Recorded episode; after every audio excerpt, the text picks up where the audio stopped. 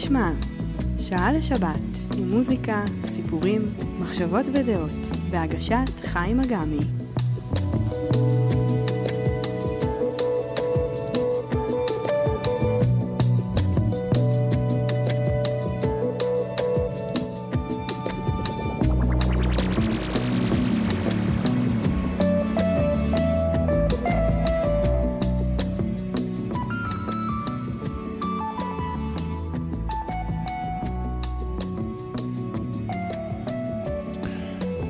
שבת שלום לכם, מאזינות ומאזינים. אתם על אה, רדיו כל הגליל העליון, 105.3 FM. אני חיים אגמי, אתם על התוכנית uh, מי ישמע. אנחנו יוצאים לדרך, כרגיל, עם הסיפור השבועי שלנו. והאמת, שהסיפור הפעם די נדוש, מקווה שתסלחו לי, אבל בתקופה שבה אנחנו נמצאים הוא מקבל קצת יותר uh, משמעות. לסיפור קוראים הנער הרועה.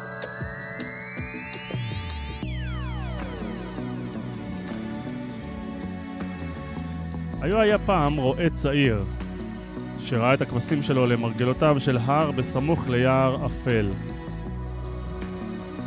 הוא היה בודד מאוד במשך כל היום כולו. ולכן רקם בליבו תוכנית שבעזרתה יוכל לזכות בחברה וגם במעט התרגשות. הוא נחפז מטה אל עבר הכפר וקרא זאב זאב ותושבי הכפר יצאו לקראתו. ואחדים מהם אף עצרו ושהו במחיצתו במשך שעה ארוכה. מצב הדברים הזה מצא חן בעיני הנער במידה רבה מאוד, וכעבור ימים אחדים נקט אותה תחבולה, וגם הפעם נחלצו לעזרתו תושבי הכפר. ואולם כעבור זמן לא רב, אכן הגיח זאב מתוך היער, והחל להציק לכבשים. הנער קרא כמובן בלי דיחוי, זאב, זאב! והפעם בקול רם יותר מן הפעמים הקודמות. אבל הפעם סברו תושבי הכפר כי הנער משתה בהם, מאחר שכבר שיתה בהם פעמים קודם לכן. ואיש מהם לא נחלץ לעזרתו. הזאב התקין לעצמו סעודת שינה מן הכבשים של הכד בתוך העדר, וכשהנער התלונן, אמר לו החכם מבין אנשי הכפר: אין מאמינים לשקרן גם בשעה שהוא דובר אמת.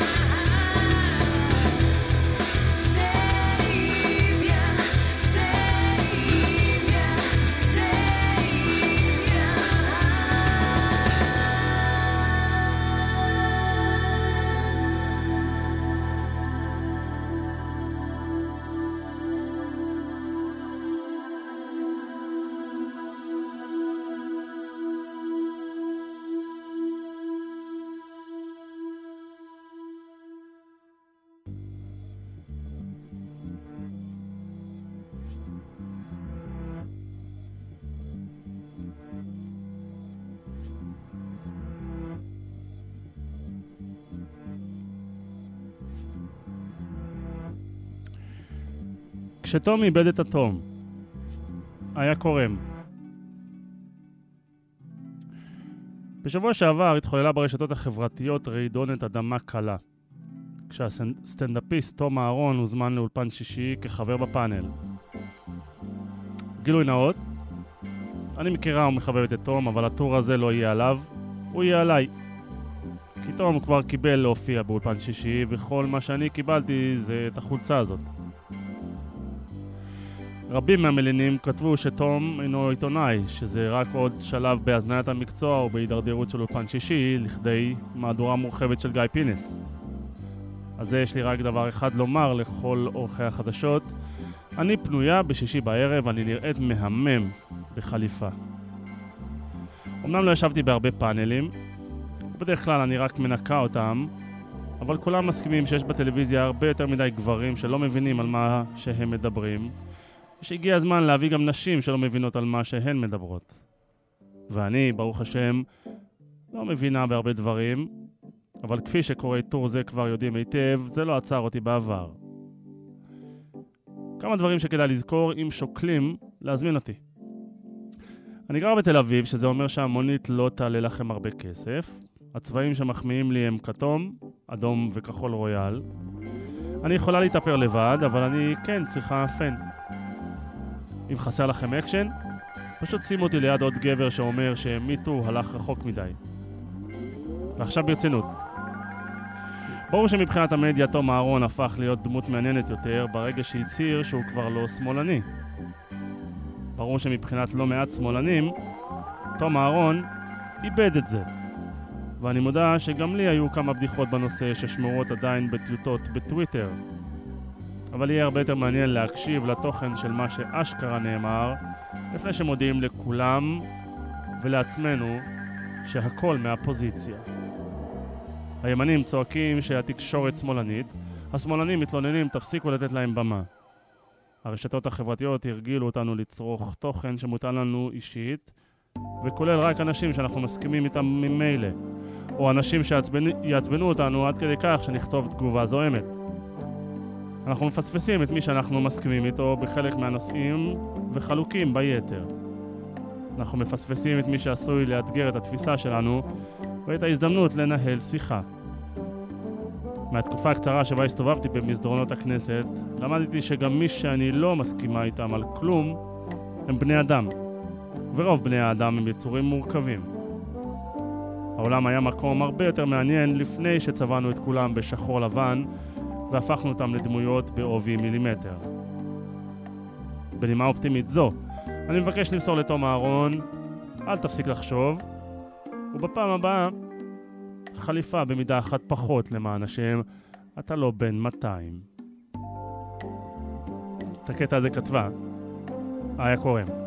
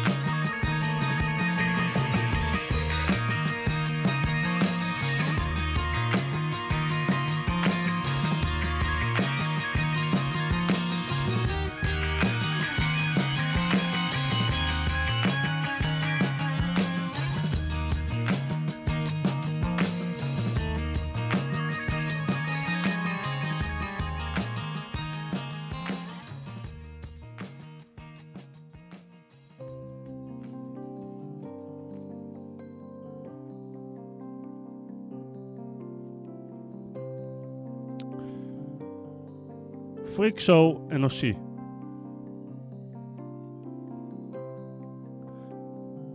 היא הייתה אישה זרה מבולבלת, הרחק מארצה, שהוכרחה להשתופף לעיני אספסוף מתקלס. ההמונים נעצו מבטים באחוריה הבולטים, ובפוט הגדול יתר על המידה. ניבלו את פיהם והשמיעו בדיחות זימה. שרה ברטמן, הגיע לאנגליה כמה שבועות לפני כן, בסתיו 1810, וכבר זכתה, שלא מדעת, לכינוי הגנאי ונוס ההוטנטוטית. עכשיו הוצגה תמורת תשלום בתור סטייה מינית ודוגמה לנחיתותו של הגזע השחור. ברטמן הובא לאנגליה מקייפטאון בידי רופא בריטי ששמו ויליאם דנלופ. הוא הוקסם מאחוריה ומאיברי המין הגדולים שלה, מאפיינים שכיחים בקרב אנשי השבט קוי קוי שאליו השתייכה, והבין שלפניו הזדמנות להרוויח הרבה כסף. הוא כפה עליה לנסוע ללונדון והבטיח לה שתהיה עשירה מאוד. היא הגיעה לבירת אנגליה פחות משלוש שנים אחרי ביטול הסחר בעבדים. היא נלקחה אל פיקדיליה האופנתית, ושם, ליד בית מספר 225, נחשפה לעיני ההמונים המריעים. בתיאור מהתקופה, נכתב שהיא הוצגה על בימה שגובהה כחצי מטר. על הבימה הזאת הוביל אותה בעלייה והציג אותה כמו חיית פרא, אילץ אותה ללכת, לעמוד ולשבת לפי הוראותיו. הכוונה הייתה להציגה עירומה לגמרי, אבל התברר שזה נועז מדי. ולכן הלבישו אותה בבגד שצבעו קרוב ככל האפשר לצבע עורה. לדברי טיימס, השמלה תוכננה כך שתבליט את כל קווי המתאר של גופה. והצופים הוזמנו אפילו למשש ולבדוק את המוזרויות שלה. יזמי המופע ידעו מה מבקשים הלקוחות לראות תמורת כספם. בפרסומים נאמר שאיבר המין של שרה דומה לאור המדולדל התלוי מצווארו של תרנגול הודו. החיזיון הזה, של שפחה המוצגת לראווה, היה שנוי במחלוקת למן ההתחלה. בין המתנגדים החריפים היה צעיר מג'מייקה, ששמו רוברט ודרברן. הוא הכיר היטב את זוועות העבדות מפני שאימו הייתה שפחתו של סקוטי אחד, בעל מטעי סוכר. כשהרתה מכר אותה בעליה, בעליה הסקוטי לאחד מחבריו האצילים בתנאי שהתינוק שייוולד יהיה בן חורין מלידתו. ילדותו הקשה של רוברט טבעה בו הרגשת צדק עזה. הוא נחרד למראה שרה ברטמן, המוצגת לפני ההמונים, ופנה אל ההתאחדות האפריקנית, התנועה שדגלה בביטול העבדות, והגיש עצומה הקוראת לשחרר את שרה. בנובמבר 1810 ביקש התובע הכללי לברר אם היא משתתפת במופע מרצונה שלה. משני תצהירים שהוגשו, השתמע שמעולם לא נתנה את הסכמתה לבוא לאנגליה ולהיות מוצגת לפני הציבור. מן התצהיר הראשון התברר שהאנשים שהביאו אותה לבריטניה ראו בה את רכושם הפרטי. התצהיר השני תיאר את התנאים המשפילים שבהם מוצגה לראווה. שרה עצמה נחקרה גם היא, וטענה שלא כפו עליה לבוא, והבטיחו לה מחצית מרווחי הסיור שלה. אבל עדותה הייתה לקויה, וקרוב לוודאי שניתנה בכפייה. התובע הכללי תמך במאמץ להפסיק את הפריק שואו, אבל בית המשפט פסק ששרה חתמה על חוזה מרצונה. המופע, המופע אפוא נמשך. אחרי ארבע שנים בדרכים, הועברה שרה לפריז, ושם נמכרה לקרקס נודד. בעלי הקרקס הרוויחו עוד כסף מהצגתה באירועים חברתיים, שבהם הייתה מיד ללהיט. באחד הנשפים לא לבשה מאום, חוץ מנוצות אחדות. רופאו האישי של נפוליאון, ז'ורג' קיביה, הוקסם מן המראה והחל לחקור ולבדוק את גופה. בסופו של דבר, הידרדרה שרה לשכרות ולזנות, ומתה ב-1815. ככל הנראה מאגבת. קיביה הצליח לקנות את גופה, גופתה וביטר אותה. הוא שמר את איבר המין שלה, את מוחה ואת השלד שלה והעמידם לתצוגה. עד 1974 נשארו חלקי הגוף המשומרים בתצוגה במוזיאון האדם בפריס. עד שבסופו של דבר עוררו סלידה ציבורית וסולקו מן התצוגה. אבל רק ב-2002, בעקבות התערבותו של נלסון מנדלה, הושבו שרידיה סוף סוף לארץ הולדתה, דרום אפריקה, והובאו לקבורה. שרה לא הייתה האדם הראשון ואף לא האחרון שהוצג לפני הציבור בפריק שואו אנושי. 70 שנים לאחר מכן מצא את עצמו עוד מוצג אנושי, יחיד במינו, מוצג לראווה ברחובות לונדון. שמו היה ג'וזף מריק, אבל הוא נודע, נודע יותר בכינוי איש הפיל. שלדו של איש הפיל לא הובא לקבורה, ועודנו שמור באוסף הפתולוגי של בית החולים המלכותי של לונדון.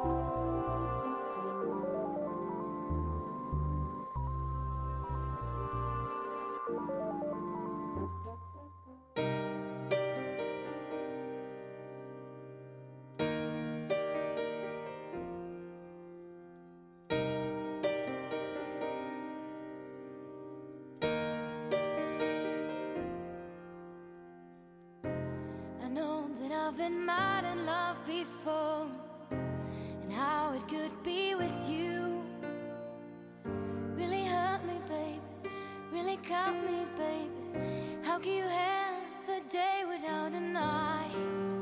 You're the book that I have opened And now I got to know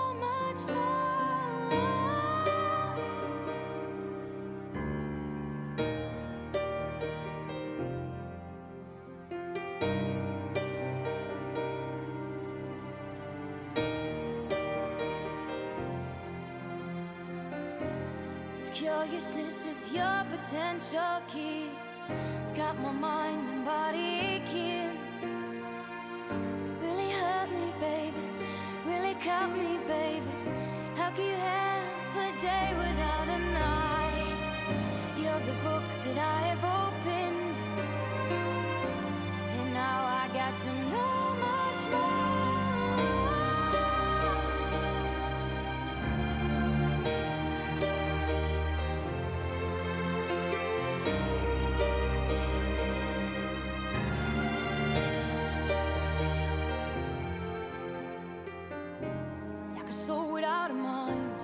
nobody without us. I'm missing every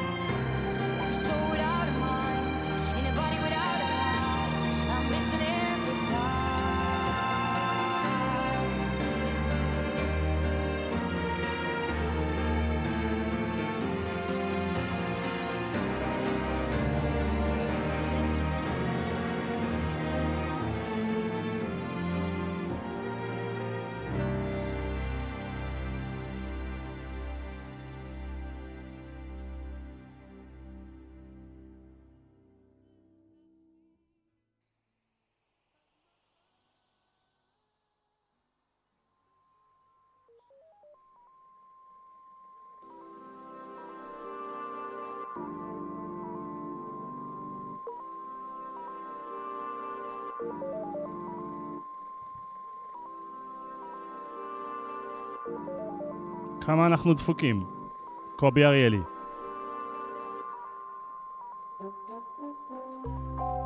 במשך שעה ושלושים דקות השבוע ירד שלג בירושלים. טוב, זה לא היה ממש שלג, כזה לבן, עבה שמכסה את הכבישים, ואני מקווה שעוד יבוא עלינו בתשפ"ג. אבל מבחינת התחושה של עולם שעצר מלכת, בבוקר יום שלישי, אני כילד ירושלמי, חוויתי שלג. זה קרה כאשר הסתבר פתאום שתקלות הוואטסאפ המסוימות אינן נקודתיות לי ולבני ביתי ואינן קשורות לאיזו בעיה במינוי שלנו או במכשיר שלנו, אלא מדובר בבעיה מערכתית. והרגע ההוא, הרגע הגדול ההוא, היה בו איזה ממד אפוקליפטי. אני ממש יכול לשים את האצבע ולהיזכר עכשיו באיזו שלווה חגיגית שנחה עליי בשנייה שהבנתי שני דברים.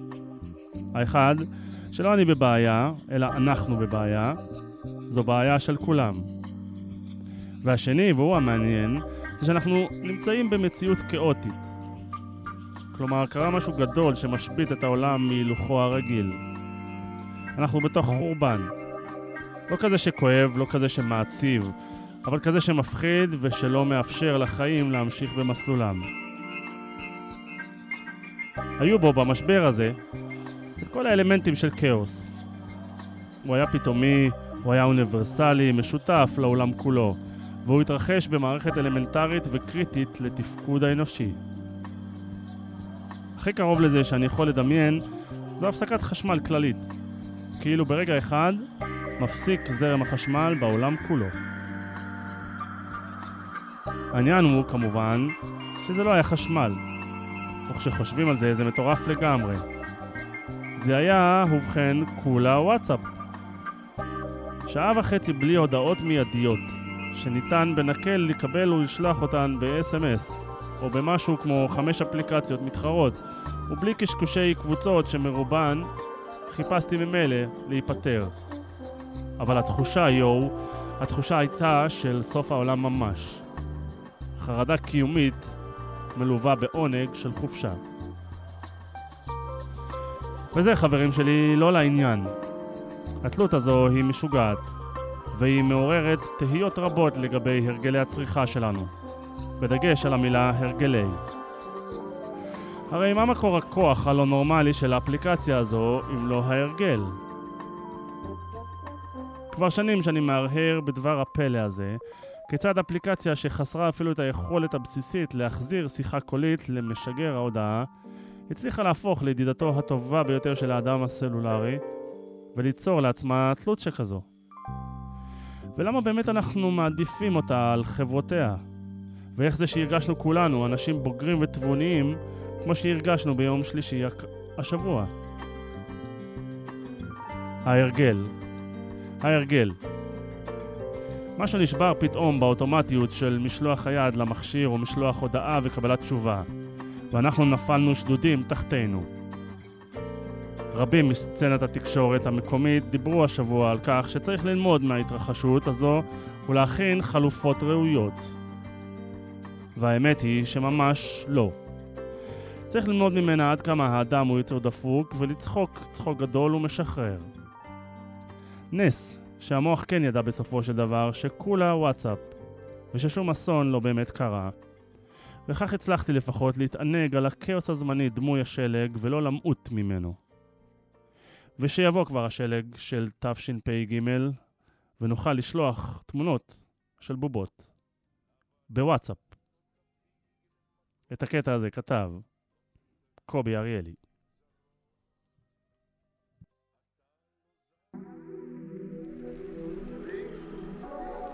In this day and time, much emphasis has been placed upon power.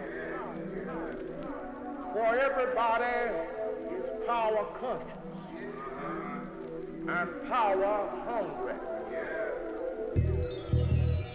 If you travel in the northern areas and perhaps in the south, and go from one neighborhood to another, see signs written on the wall regarding power. If you walk into the black neighborhoods, you see black power on many walls. In the Italian neighborhoods, you see Italian power. And some of the white areas, you will see white Everybody is interested in letting you know that they have power.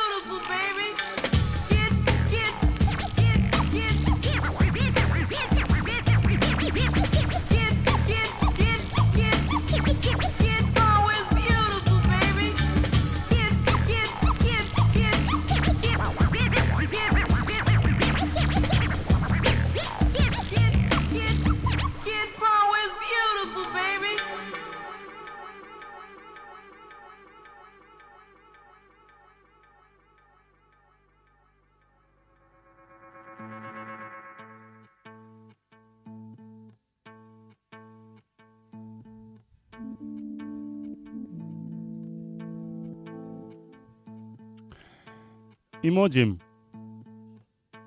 ניר וולף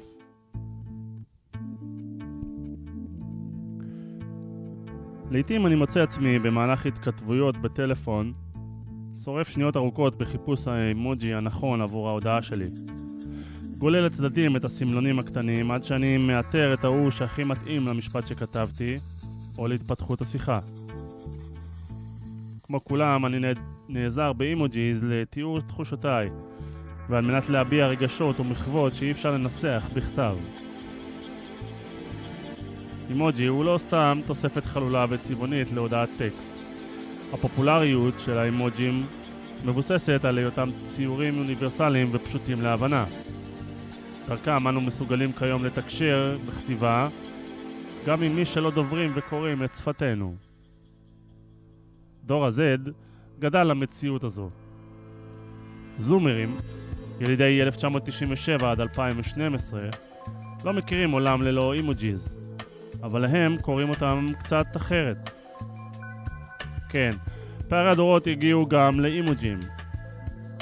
בשבוע שעבר פורסם בתקשורת הבינלאומית כי דור ה-Z מעוניין להוציא משימוש עשרה סמלונים שמבליטים פערים בין הדורות. רשימת הביטול כוללת אגודה למעלה, לב אדום, קקי מחייך, סימן אוקיי, סימון אישור, פרצוף בוכה, קוף מסתיר עיניים, מחיאות כפיים, נשיקה ופרצוף מתעוות. הסיבה לביטול לדברי הזומרים היא שאותו הפער בין הדורות מייצר מסרים שגויים בשיחה. למשל, בראייה של זומרים, אגודה למעלה יכול להתפרס, להתפרש כתגובה חצופה ומזלזלת. מבוגרים אמנם משתמשים בו כאימוג'י המציין עבודה טובה או הסכמה, אך צעירים מוסיפים אגודל באמירות ציניות או למטרות פאסיב אגרסיב. עבודה טובה, הרסת הכל. שימוש בלב אדום, שלא בשיחות עם חברים ומשפחה, עלול להוציא אתכם סליזים, מכיוון שבטיקטוק הנוער נעזר בלב אדום כדי לרכך אמירות קשות ומעוררות מחלוקת. ותסכימו שלסמס קקי מחייך תמיד היה לא במקום וקצת מסריח. מחקרים הצביעו על כך שבדרך כלל מבוגרים מתבטאים עם אימוג'יז לפי צורתם המילולית, בעוד צעירים משתמשים בהם בדרכים יותר יצירתיות ואפילו מטאפוריות. נגיד את הפרצופון הצוחק החליפו בני דור ה-Z באימוג'י גולגולת, שמשמעותו מתתי מצחוק. עכשיו תתנסו ותגידו, הנוער שוב השתגע, ורק אל תיגעו לי באגודל. אולם שינויים דרסטיים כאלה במשמעות של ציורים מוסכמים לא אמורים להפתיע אותנו. האימוג'יז הפכו לשפה לגיטימית, ומדובר בהתפתחות רגילה למדי של תקשורת בין אישית. אגודל מונף לא שונה ממיlia שמעדכנת את משמעותה המילולית מדור לדור.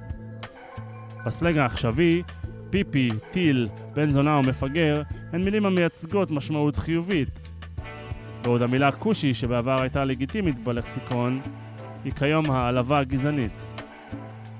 זוהי התחדשות של שפה. אז אם חשבתם ששימוש תכוף באימוג'י יוציא אתכם צעירים ומגניבים בהודעות וואטסאפ, חשוב לדעת כי במקרים מסוימים, אימוג'י שגוי אחד עלול לחשוף עד כמה אתם לא מעודכנים. אגודה למעלה, אם אתם מסכימים. את הקטע הזה כתב ניר וולף.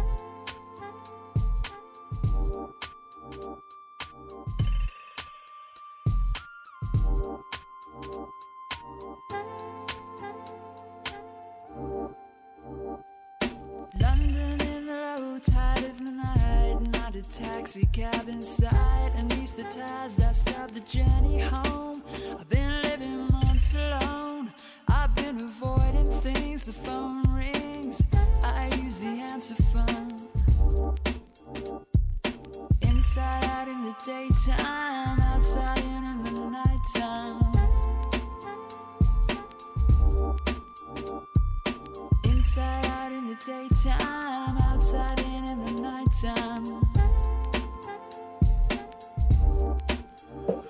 When you're down and troubled, you don't tell your friends, you don't tell your family. I won't let them talk about me. I'm gonna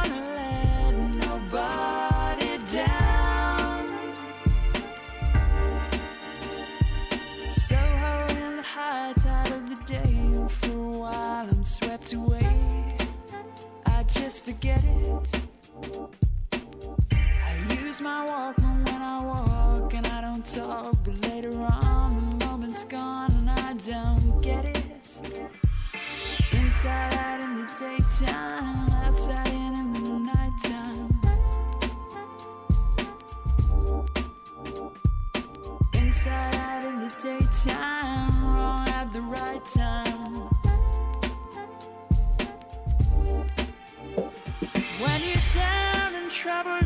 Tell your friends, you don't tell your family.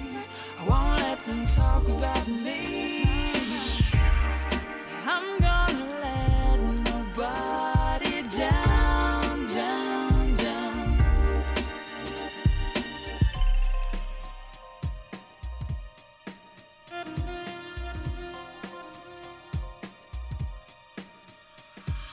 Who should I be tonight?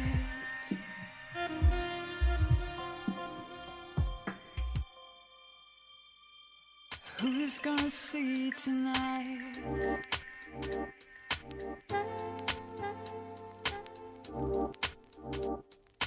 Who shall be tonight?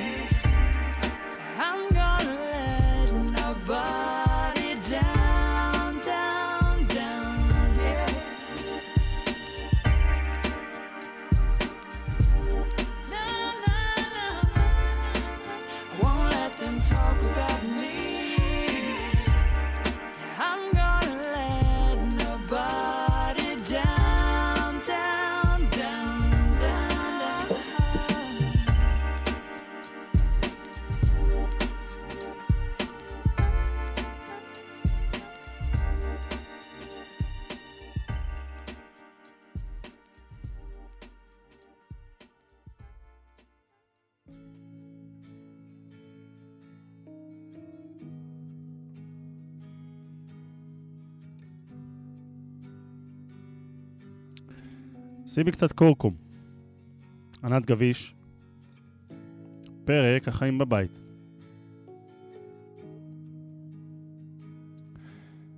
היום באוטו מתנגן השיר, מזמן מזמן, אחור אחור.